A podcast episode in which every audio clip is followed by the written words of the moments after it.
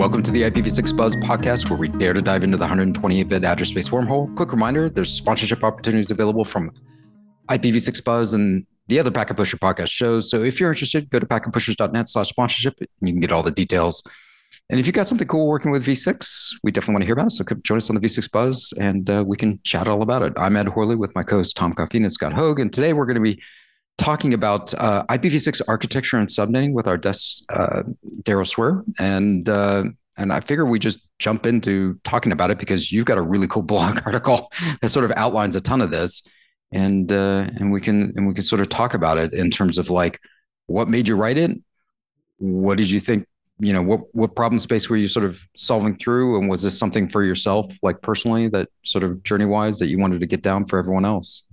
I would like to give a little bit of background on the, the whole blog to begin with, which is where, of course, I posted this article. So originally, when I started off my blog, I had the intention of um, helping out people out there to learn the correct information or what we have come to know as best practices with various uh, subjects and topics in networking, and of course, IPv6 being one of them. And that that's still the original intent behind this uh, IPv6 article of mine as well. I wanted people to have access to uh, correct information and information that is as compliant as much as possible with uh, the various best practices, the BCPs and the BCOPs out there in the uh, industry. And and I just really wanted everybody to have an idealistic or as close to idealistic IPv6 deployment out there, and that has been a bit of a challenge in my personal experience and observations when we try to go and say, you know, Google or something and try to find information for deploying IPv6. Well, we find the information, but uh, most of them do not explain how you should really do it on the detailed implementation part, uh, which I covered in my article. They they don't explain how you should perform uh, your subnetting, your your architecture plan, or what some would call an IPAM, IP address uh, address management plan. And that was when I got the inspiration or uh, the motivation, I suppose, uh, to uh, write write out this article to help people and network operators uh, out there deploy a correct and idealistic and IPv6 environment. And yeah, that's uh, that's that's one of the main main factors and reasons for the inspiration and motivation for me to write down and publish this article. Yeah. It sounds like you might have had a requirement to deploy IPv6 uh, in your day job in some fashion, and that uh, that you went looking for good guidance around, you know, doing an, an address plan and, and, handling the subnetting and, and the uh, the architecture around the subnetting. Uh, and is that is that the case? Were you on the hook to actually turn IPv6 up uh, with your with your day job and deploy it? Is that what sort of started it? Um, so my interest in, uh, in, in IPv6 in general, and when I actually started getting into it, working with IPv6, it predates my current day job. So, um, although I do have a day job, I actually also freelance on the side. So during my free free personal time, I freelance, and what that means is that I work with uh, many different network operators from all around the globe. So we're looking at enterprise, we're looking at DC operators, we're looking at ISPs and some uh, telcos as well. And one of the most common uh, uh, query or requests from these folks, these various network operators, when they seek out for my help and consultancy services, um, they asked for IPv6. And uh, the earliest time I started working with IPv6, I believe it was uh, two, two or three years ago, somewhere around that timeline. And I started with V6 all the way back then, two or three years ago. So uh, my experience with IPv6 and indeed trying to solve a use case or I had a requirement, you are indeed correct on that one. Uh, it predates my, my current day job and it predates it by a couple of years. Uh, so yeah, I've, I've, always just had an interest in uh, in networking, and in particular, I've always liked the idea of IPv6. You know, you don't have NAT, you don't have any kind of ALG nonsense, all of that stuff. You can just deploy native IPv6 and enjoy well native networking, and peer to peer will also work correctly, assuming you deploy it correctly. And so, um, yeah, it, it's uh, that's that's how I got into IPv6 right right from day one. Basically, I've always had an interest in V6, so so it predates my my current day job indeed. I think all of us, you know, were kind of IPv6 curious at one point and then started to do more research about the protocol and realized, wow, this is kind of refreshing in a lot of ways. You know, yeah. simplicity of addressing or uh, op- removing barriers due to you know abundance of addressing or or you learn different interesting characteristics of the protocol and you're like wow that's uh, like a novel approach i wish v4 did it that way or this is nice. And so you kind of get that sense of wow this is kind of refreshing. But then on your in your day job then when you have to go back and work with ipv4 isn't it kind of a pain? You're like man i wish the, these things weren't the way they were with ipv4 you know you definitely feel the constraints of addressing when you go back and work on a v4 network right? Yeah absolutely. And for, for me personally right uh, when i look when i'm job hunting or job searching and when i make a decision to join an organization um, I do make a priority in, on IPv6 and I do ask the potential company that I may or may not join, um, what's the status on IPv6? And uh, if they say, hey, we don't have IPv6 right now, then I ask them, okay, that's fine. Um, what's the plan? Do you want to deploy IPv6 anytime soon? Maybe in the next month or so? And if their answer is no, we're not looking for IPv6 for the next couple of five to six years, then well, I, I'm sorry, but no, you know, I'm not going to join your organization because my policy is IPv6 first or IPv6 preferred. Either one, and if it's not either of these options, I'm afraid I don't join. So with that being said, um, in my current day job, everything is IPv6. So the whole company, the whole network backbone, everything is either V6 preferred or is V6 first. So IPv4 is deployed in very very limited scope, uh, and uh, everything is IPv6 in the backbone. All of you know software monitoring, uh, applications, whatever we run internally, everything is IPv6. So I've been fortunate enough in my current day job to uh, work with V6 on a daily basis. I of course there is IPv4 uh, configurations in some aspects of the network. We still, un- unfortunately, we still need V4 because Although internally we may support V6 everywhere, that's certainly not the case externally, right? Various networks that we interconnect with or peer with or have a relationship with, they, they, they just don't have V6 support or their applications are not uh, capable of V6 for one reason or the other. So although there is v, V4 deployment, but it's just for legacy purposes. You know, we keep mm-hmm. V4 just to support the legacy systems and legacy uh, applications. Yeah. But yeah we talked about that in, just recently in show 126 how you know a prospective candidate might ask questions of their prospective future employer.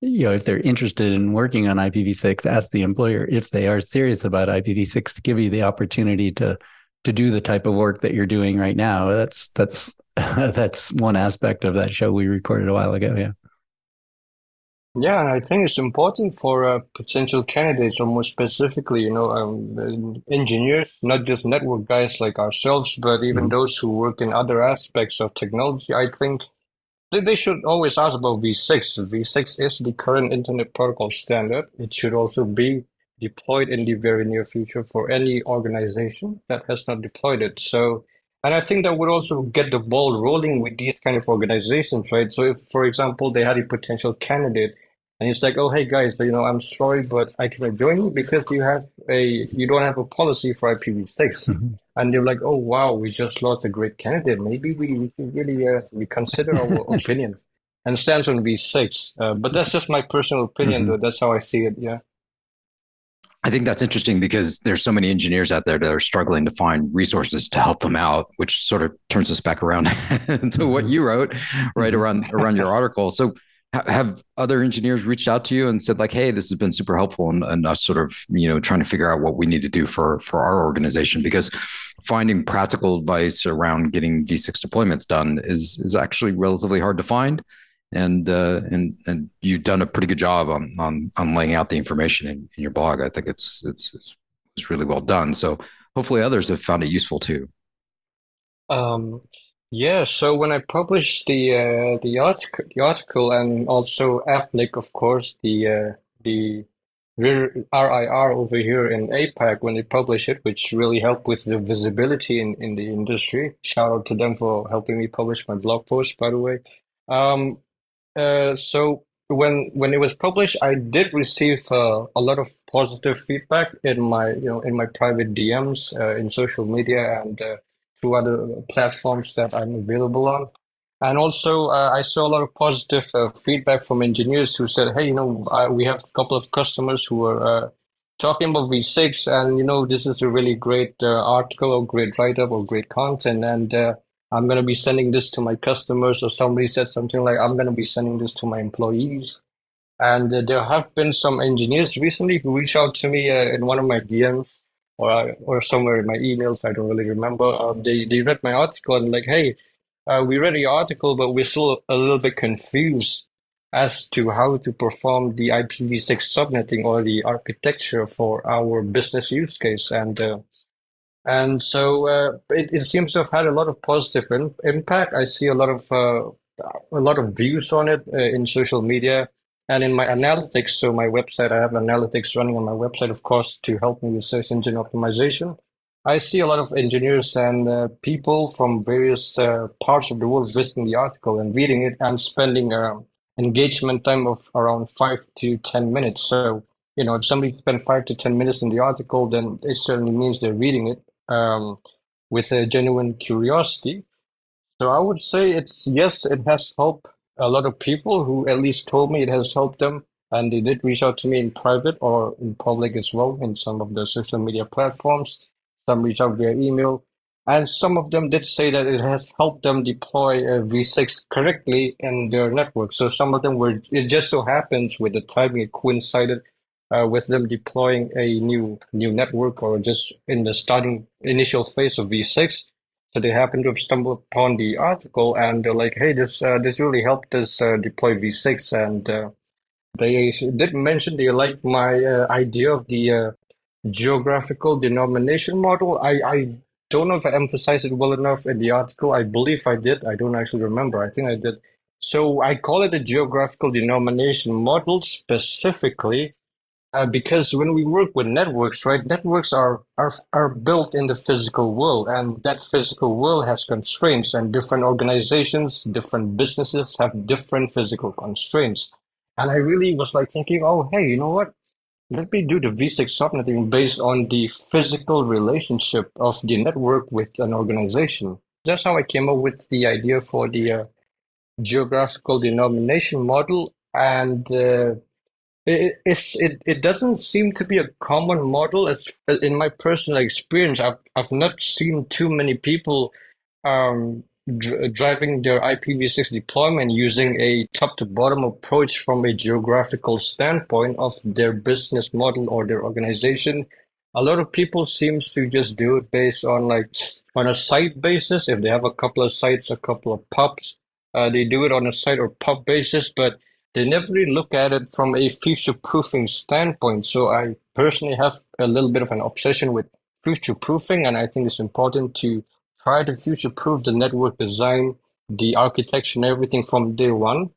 And uh, I see that's really missing out there in, in these various um, IPv6 deployments. And uh, like I mentioned earlier, I do freelance on the side in my free time, and that means I've been lucky enough to see uh, a lot of networks out there. So I have admin access to a lot of networks out there. And when I look at these networks, I log into the networks and look at how things are done.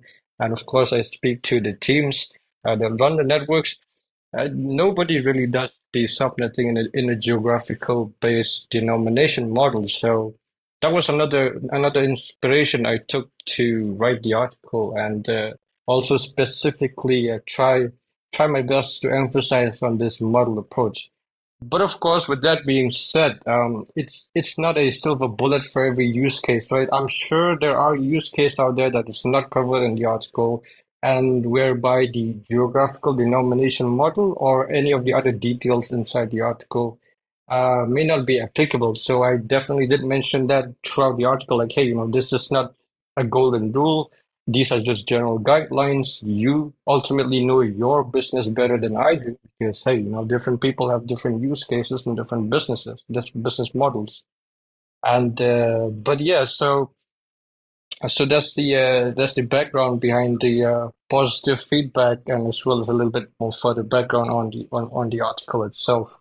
and from the uh, yeah feedback from the community. Daryll, that it brings up a question I have related to uh, the idea around uh, doing subnetting that's, that's, tied to like geographical location, uh, geography, or physical location. And, and, you mentioned sites as being you know a possible uh, assignment uh, criterion for for how you know where prefixes get assigned or how, how they're being carved up in the the overall address plan. And I'm wondering um, if you have an opinion around you know what size allocation is you know like the sort of is there a minimum size allocation that makes such an approach feasible? And and I know you know we've got different regional internet registries that sort of have different policies. They're they're similar in some ways. And you know it, it's it's very likely that if you put the same address request in front of you know the different uh, the different folks that are looking at those address requests to hand out the blocks at, at each of the RIRs that you probably get a similar amount of space but but I wonder if you know in, in your your working with that model so far if you if you feel like uh, you know a potential deployer customer or you know uh, one of your clients that's actually rolling out v6 is there is there sort of minimum size allocation that they're going to need to make a, a, geographical assignment of prefixes work, or is it something that you know you feel like you can do uh, that works with sort of you know any size allocation? So uh, this particular question, right, uh, or rather, you know, a uh, uh, query, it's a bit of a challenging one to answer. So uh, in my experience, generally speaking, and this is also my opinion, but I also know other people in the industry who share this opinion as uh, the same way I do. I strongly believe that these uh, regional internet registries, so you know, we have uh, APNIC, we have RIPE, uh, we have ARIN, we have LACNIC and AFRINIC, and I really think all of them should strongly ensure that every BGP speaker has a single slash 32 minimum delegation. So when I say BGP speaker and slash 32 minimum delegation, of course, I'm referring to uh, organizations, businesses, or uh, ISPs, enterprise DC operators, telecom operators, so on and so forth. Uh, with that being said, there are certain people like myself. I do have a my own IP resources. I do have my own ASN, and that that policy does not necessarily mean every individual person on earth who can have who happens to be able to pay for RIR membership should get a slash 32 unless they really want it and they need it and also well hey we're not running out of ipv6 anytime soon.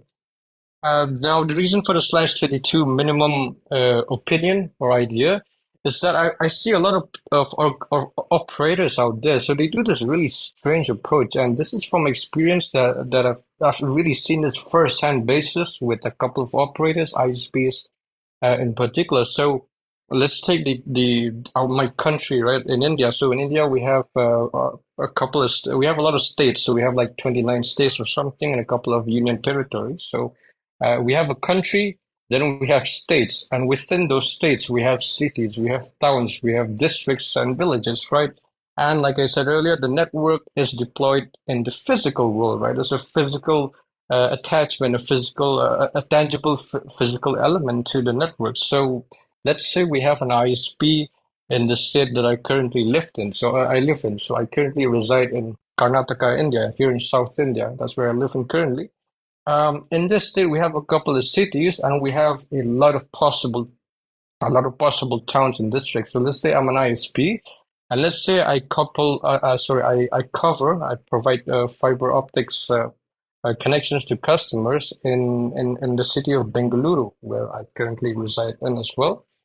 And let's say I went with this strange approach that a lot of operators did. Let's say I request my uh, internet registry to give me a slash um, a slash 48 and i'm not making this up. They really just request for a single slash 48 and they have like say uh, 100000 customers.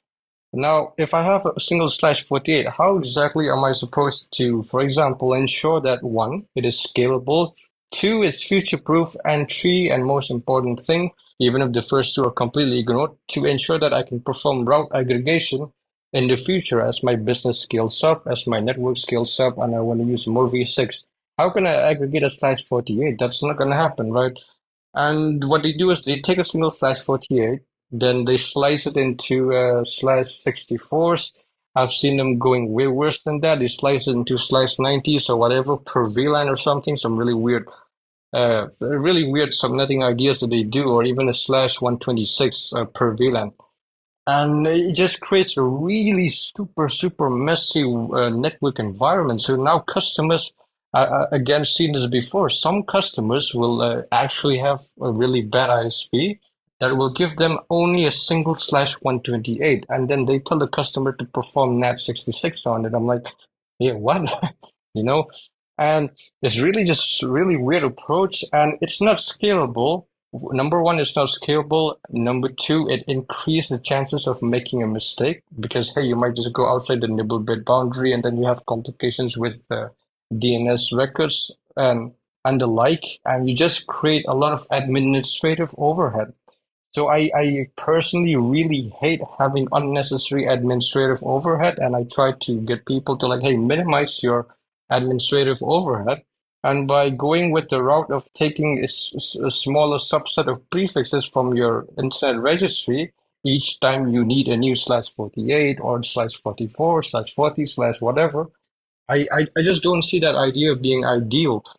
And so with that being said, I really wish that all of these regional internet registries would make it a policy to ensure that every single member at least for the first time that they register and join uh, joining with their membership, everybody who requests IPv6, we will give them a slash 32, no questions asked. Everybody, every BGP speaker, they will get a slash 32.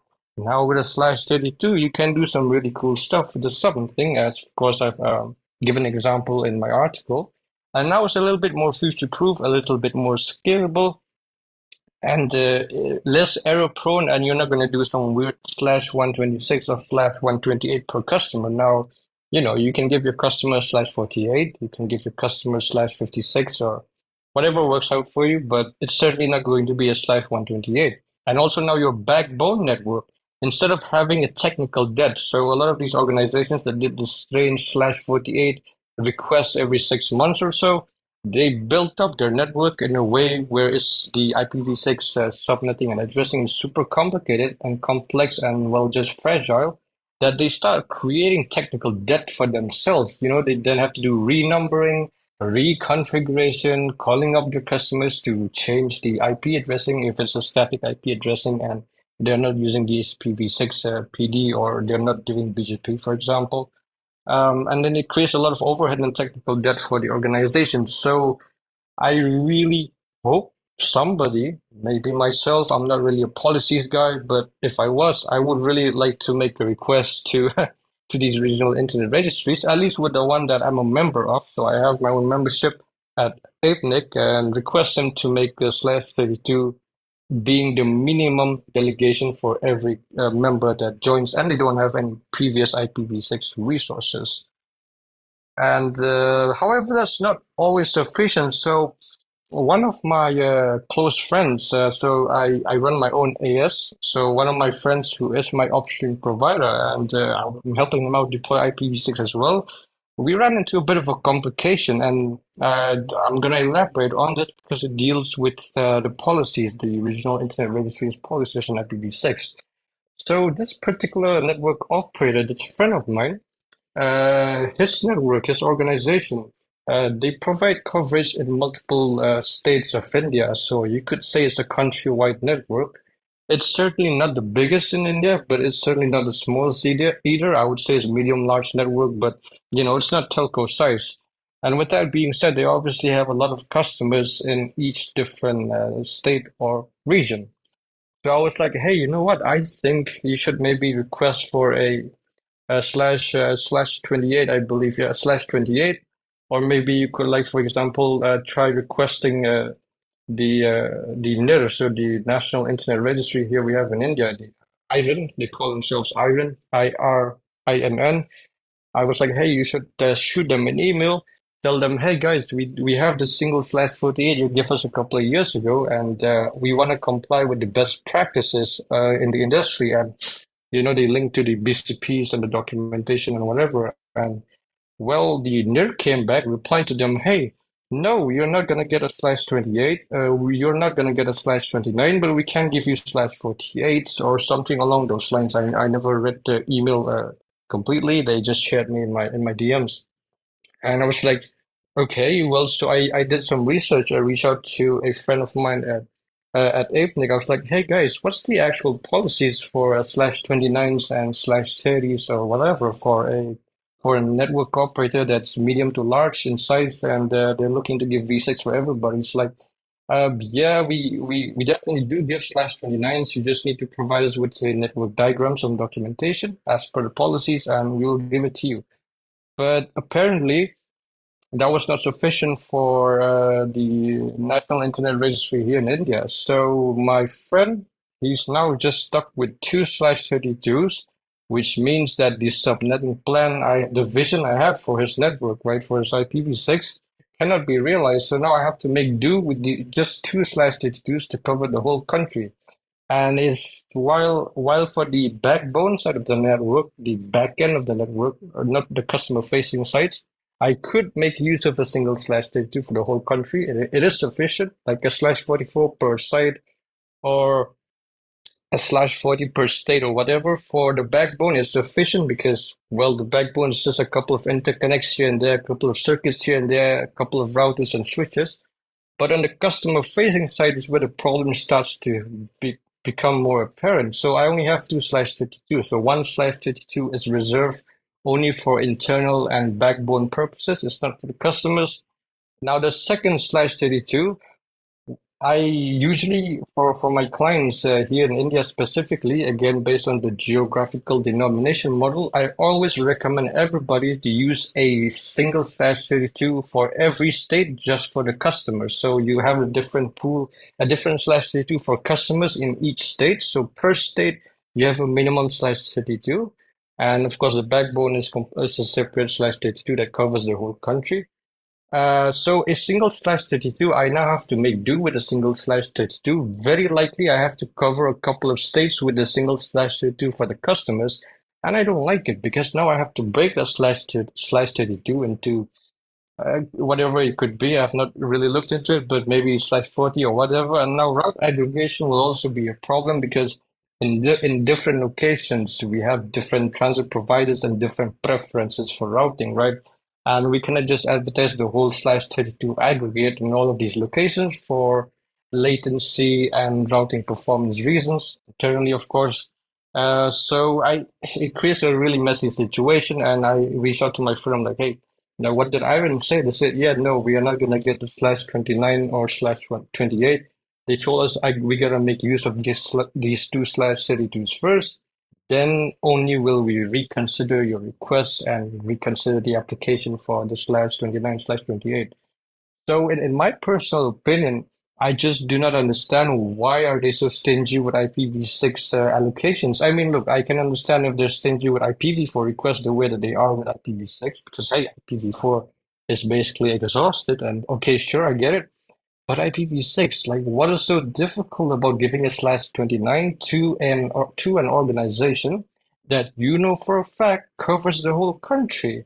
I mean, uh, so the NIR here in India, they have access to the you know the corporate details of any organization. They can always request a detail from the uh, member as well, who can verify that hey, yes, we cover the whole the whole country. We have a lot of customers here and there and whatever. But nope, no no slash 29 it, it never came true and so here we are with a slash a single slash 32 probably to cover the whole country which is a network wide country again uh, for the customers. And there goes the best practices and route aggregation right out of the window. So I, I really do not know what's going on with these policies with like surrounding IPv6 I would like to see a slash 32 minimum everywhere. And if in, in the case of ISPs, a slash 32 minimum per state, of course, depending on the country you live in, because different countries have different geographical denomination models. But with that being said, uh, slash 32 should be the minimum, in my personal opinion, for pretty much everything. Now, the number of slash 32s required is debatable. It depends on the scope of your network, what kind of network it is, how big is it physically? How big do you think it's going to be in the next five to 10 years? So the number of slash 32s is debatable, but anything smaller than a slash 32 is for me personally a, a no-go. I would not opt for anything smaller than a slash 32 if I can help it. So that's uh, that's my that's my opinion on the uh, allocation size or delegation size from the regional internet uh, registries. Uh, I know it's a touchy subject, of course, uh, being policies and stuff. I, I get that, but but yeah. And was that was that an APNIC thing, or was that because I know India doesn't India have its own registry for internet names and numbers, but they work in coordination with APNIC, right? In terms of coordinating. Yes, for, correct. But but in country, the country is basically delegating their own address space from allocation from APNIC. Is that correct, or did I get that wrong? While technically APNIC covers, you know, well, APAC, as the name suggests, uh, they cover the Asia Pacific. Uh, and if you're Indian, uh, like in the case that I am, yes, you could directly go for APNIC and be a member of APNIC and then directly request your resources from them. Mm-hmm. Uh, but unfortunately, uh, APNIC fees are really expensive for a lot of Indian businesses and uh, network operators locally here in India. So it's, it's largely due to currency differences. So, you know, the Indian rupees against the Australian dollar, that's that's a no-go. It's it's just too too big of a difference. And right. So what happened was they you know they came up with the idea let's have a local internet registry in India. Well, not really local; it's a national internet registry in NIR, so IRINN. Um, and then they subsidize the fees. Uh, I, again, I'm not a policies guy, so I'm just using some potentially incorrect terms. I don't know if you call it subsidization or what.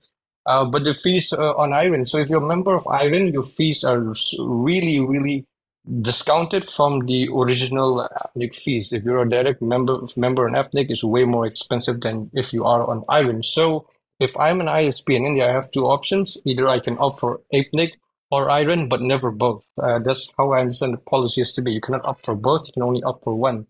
That being said, 99% of Indian ISPs and Indian operators, they opt for IRINN for the obvious reason that it is cheaper.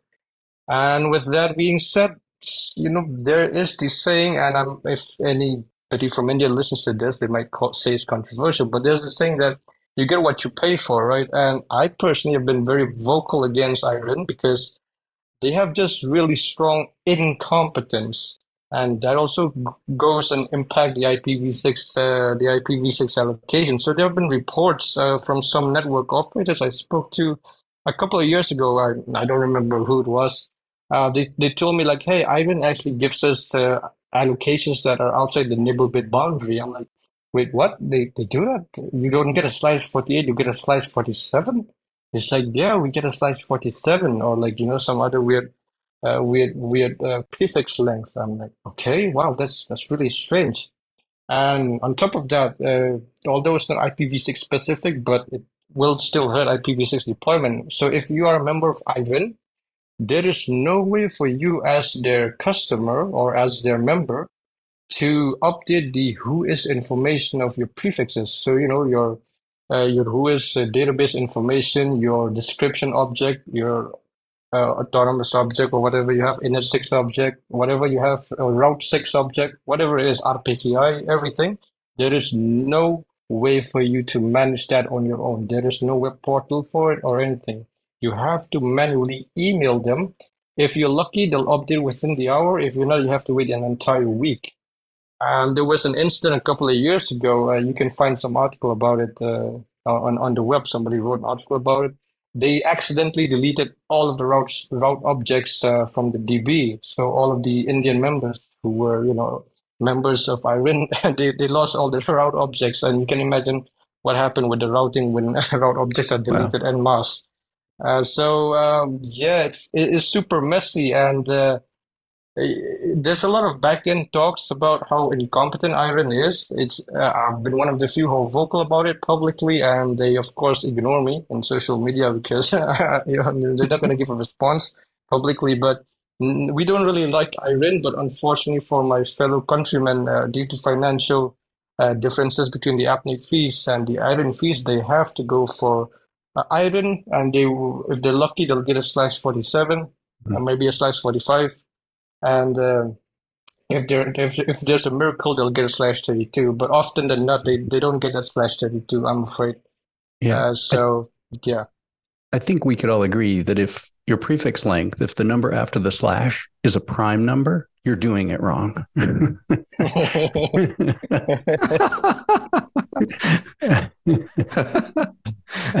Wait a second. uh, What about what about ULA space? That's got a slash seven, right?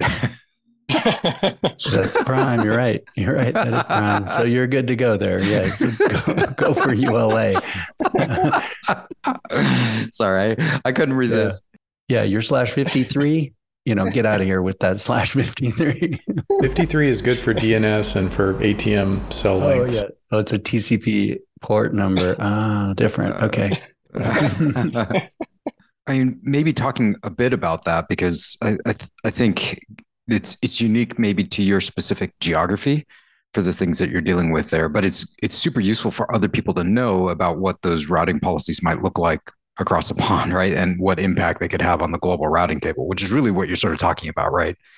Is is how does that look for everyone else in terms of what what base minimum size prefixes make it into the global route table and what impact that could have for everyone else too right? I, I think that's i think it's uh, there's a lot of foreth- forethought on your on your part of saying like hey there there's we, we should be handing out more than enough address space for an organization to utilize but in addition this is better for the global routing table too right? You sort of get yeah, yeah. two benefits. Yeah, indeed, because um, like I said, you know, if you go every six months or 10 months, whatever, requesting slash slash slash 48, and how are you supposed to aggregate those slash 48s? They're completely different from each other, from completely different range. And well, you're just polluting the global routing table. And I, I this this this uh, conversation of global uh, routing table um, table size uh, has been a very long, a lengthy discussion in the IPv4 world, of course, you know, for obvious reasons, you know, slash 24s and everything and whatnot. Um, but in IPv6, if you look at the uh, BGP statistics for the global uh, DFZ at ver this very moment, you'll see that slash 48, I believe so. I haven't looked at it for a while, but I think slash 48 make up like 45-ish percent of the uh, IPv6 global table. I'm like, wow, that's insane for slash 48. So I, I fear personally, I fear that if the V6 table keeps getting polluted with individual slash 48 instead of people performing route aggregation for, again, best practices, um, a lot of people in the future or a lot of network operators, uh, rather, may have to just uh, rush upgrading of their equipment if their existing equipment is not able to support a an explosive V6 table. Uh, from the looks of things, the V6 uh, global table seems to be exploding with slash 48s, and I personally don't like it. I want everybody to aggregate as much as possible with the uh, slash 32 being preferred, but okay, slash 36 is also still decent, right? By all means and measures, slash 36 uh, route aggregation i- is, is reasonable. Uh, maybe not as amazing as a slash 32 or larger than slash 32.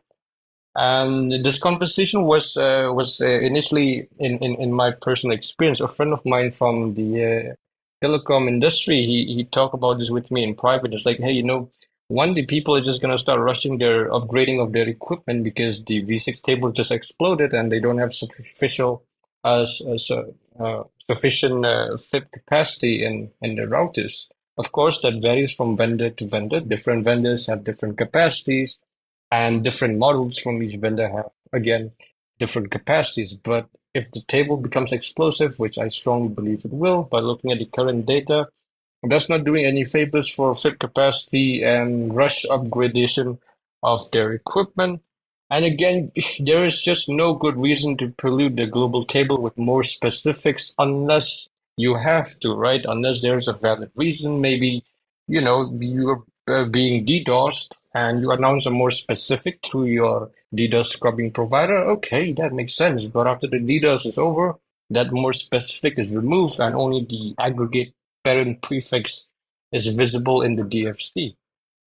And yeah, I think it's a two-sided benefit. One, you now have, if, if you get a slash 32 minimum and ideally maybe a slash uh, 29, 28 or whatever, depending on your business size and your uh, network model. I, I, I think it's two-sided indeed, as you suggested. Um, one is the DFZ will be free from pollution. So it'll all be aggregated prefixes as much as possible, which of course is idealistic at this point. And two, your network IPAM or you know architecture and subnetting is going to be future proof for 10 20 30 years down the road people you know your your team your colleagues your employees even if your existing employees left the company and you have new people joining in it doesn't matter you have a clear cut IPAM or IP plan in your internal documentation. You just go through it and they know, oh, hey, this range is for this location. It's for this set of devices. It's for this type of function or purpose. And it's just clear cut definition through and through uh, 10, 20 years down the road. So yeah, I, I, I think it really is a two-sided uh, benefit if the regional internet registries, if they do come to some form of agreement on the on, on translating this technicality, since we are discussing a technical uh, matter on the subject of IPv6 and translating that into plain English uh, policies, it will be difficult. I, I think it will be difficult. There will be a lots of questions asked for whoever tries to do that. But I think the conversation needs to to start, right? We need to start talking about it so we can try to improve the uh, allocation policies on the regional internet registries. With that being said, uh, I, I, I indeed have heard that RIPE seems to be really uh, generous with their V6 uh, policies, their V6 uh, allocation. I I have seen a couple of individuals, you know, private individuals having a slash 29 uh, in Europe. I'm like, wow, slash 29, that's yeah, I'm not going to be getting a slash 29 here in Asia, no matter what, as a private individual. That's not going to happen. I think perhaps RIPE may have partially already resolved this policy issue because, hey, if they're giving slash 29s to uh, private individuals, I, I think they're doing great. Uh, that that certainly means that for you know larger organizations and businesses, then RIPE is more inclined to give one slash 29 for sure because they already do that for some private individuals and two, it also means they can just give a larger prefix if the organizations are really massive and, you know, to cover a lot of uh, geog- geographies, right? I'm just to say the word geographies. They cover a lot of that. Um, so maybe we should start looking at how RIPE does it and see what we can work with from there. Maybe use RIPE's uh, policy language as a foundational uh, found, foundational base for policy proposals to the other regional internet registries out there. So ARIN, uh, ARIN, uh, Afrinic, LACNIC, and APNIC. But but yeah, that's that's that's what I think. I, th- I think I hear Tom cheering with you. yeah, absolutely. absolutely. It's music to our ears. I can tell you that. Yeah, I think I think we're all in agreement that uh, what we're what we refer to as as uh, as uh, left shifting and trying to move uh, the internet uh, a little bit more to the left in regards to IPv6 allocation space and policy would make a lot of sense for um, for many of the RIRs and for organizations that are requesting space, right? Like just going in and being more assertive and saying we need greater greater size allocations for you know solving our related problems and that, and that includes planning for and having you know the right sort of nibble boundaries for deaggregation that makes sense that isn't abusive of of of the DFZ. So yeah. Well, very cool. Well, unlike V6, we run out of space for this podcast. So thanks to today's guest, Daryll. How can folks follow you on the internet? What's the best way you want folks to reach out to you? Um, folks out there who wants to follow me, they can of course follow me through my blog. They can also find me on Twitter my LinkedIn everywhere. I use the same uh, username, uh, so Daryll Swer. So you just type Daryll Swer, you, will find me. You'll find me even in Google. so yeah, that's uh, that's how I would like to be followed by. Yeah. All right, awesome. We'll put them in the show notes. You can reach the IPv6 Buzz podcast on Twitter. We're at IPv6 Buzz, and you can also hit up each one of us on Twitter. Tom is at IPv6 Tom. Scott is at Scott Hogg. I'm at E Horley. Thanks for listening to the IPv6 Buzz. You can find us in the Packet Pushers or any of your favorite podcast apps. Just search for IPv6 Buzz. And if you like the show, please give us a rating on iTunes, Spotify, etc. And if you like this podcast, we recommend you check out Heavy Networking, Day 2 Cloud, and the Network Break podcast, plus all the other great technical content over at packetpushers.net. So long and until next time, we'll see you on the internet, the IPv6 internet, that is. Thanks for listening to IPv6 Buzz, a podcast devoted to truth, justice, and 128 bits of address space. IPv6